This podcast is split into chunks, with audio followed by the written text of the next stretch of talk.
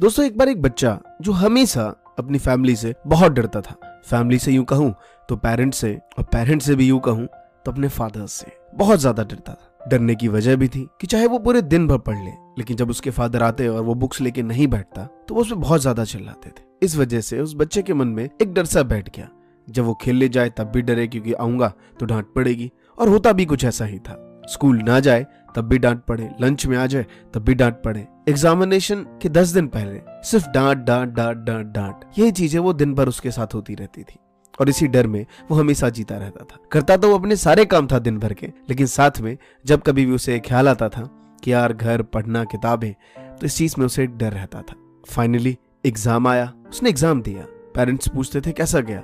तो हमेशा कहता था कि अच्छा क्या? पेरेंट्स का उस टाइम कुछ बोलना नहीं रहता था, क्योंकि रिज़ल्ट नहीं आया हुआ था। और मैं आपको बता दूँ कि एज स्टूडेंट लाइफ में एग्जामिनेशन और रिज़ल्ट के बीच में का जो सफ़र होता है, वो शायद आप फील कर सकते हैं, मुझे वर्ड में एक्सप्लेन करने की ज़रूरत नहीं है। एज यूजल रिज़ल्ट आ गया। उसका रिज़ल्ट कुछ ठीक नहीं आया। वो पास तो हुआ, लेकिन मार्क्स कुछ 40 और 50 के बीच में रह गए। बाकी वो बच्चे जो उसके साथ खेलते कूदते थे, वो बहुत खुश थे कि वो भी पास हो गए चालीस पचास लाख लेकिन वहीं पे रमेश खुश नहीं था। सबने उससे पूछा कि ऐसा क्यों? तू खुश क्यों नहीं है? क्योंकि तू भी हमारी तरह तो पास हो चुका है। अब हम नई क्लास में जाएँगे, नई मौज मस्ती करेंगे। तो खुश क्यों नहीं है? रमेश ने कहा कि ये मार्क्स इतने अच्छे नहीं है कि मैं अपने पापा को दिखा सकूँ। क्योंकि जब मैं उन्हें ये मार्क्स दिखाऊँगा तो वो मुझे मारेंगे, बहुत मारेंगे।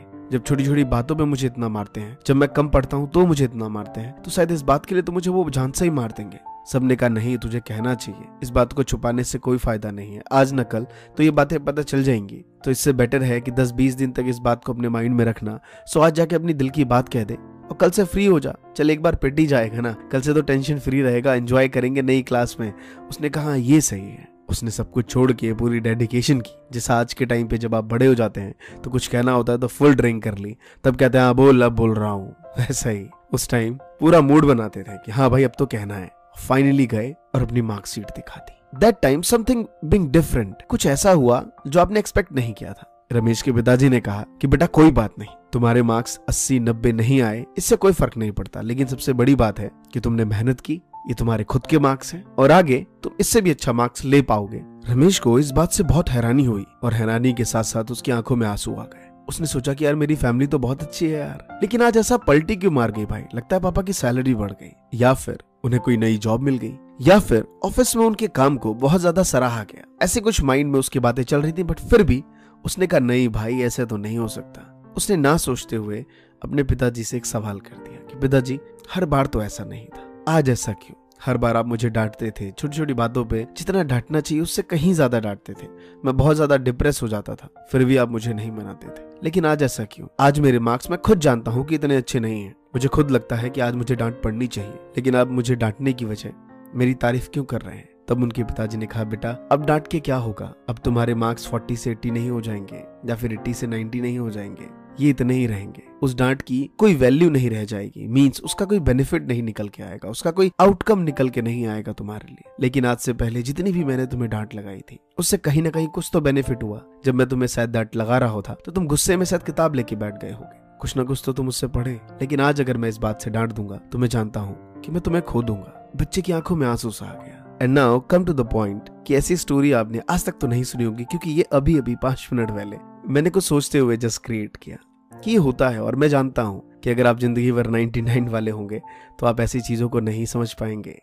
और जो 40-50 वाले हैं, वो कहेंगे, भाई स्टोरी में क्या नया है यार? ये तो मेरे साथ रोज होता है। तो ये रियलिटी है। और इसके पीछे एक्चुअल में होता भी क्या है, मैं आपको बता दूँ कि हम हमेशा ना ये सोचते हैं कि यार पेरेंट्स बड़े हैं तो ऑब्वियसली उनको ही सही सोचना चाहिए। उनको देखना चाहिए कि बच्चों को कब डांटना है और कब कब नहीं डांटना है। और ये सब बातें मैं आपको बता दूँ कि ज़्यादातर हम ये कब सोचते हैं? कुछ पंद्रह से लेके बाईस साल की उम्र तक सोचते हैं। मीन्स ये सात साल का जो गैप है, हम हमेशा सोचते हैं सेवन ईयर्स में हम है बच्चे, लेकिन मैं आपको बता दू सारे काम हम बड़े वाले करते हैं। और ये रियलिटी है, इस चीज़ को आप ठुकरा नहीं सकते। और उस टाइम न जाने हर वीक में कितनी बार हम ये रिपीट कर चुके होते हैं कि बस एक बार कमाने तो दे, फिर दिखा दूँगा भाई। ऐसी बातें। और जब कमा लेते हैं तो बहुत कम लोग गलत रास्तों पे जाते हैं। लेकिन उनमें से कुछ लोग चले जाते हैं। लेकिन दोस्त, मैं आपको एक लाइन कहना चाहूँगा कि अपनी सफलताओं का रोब अपने माँ बाप में मत दिखाइए।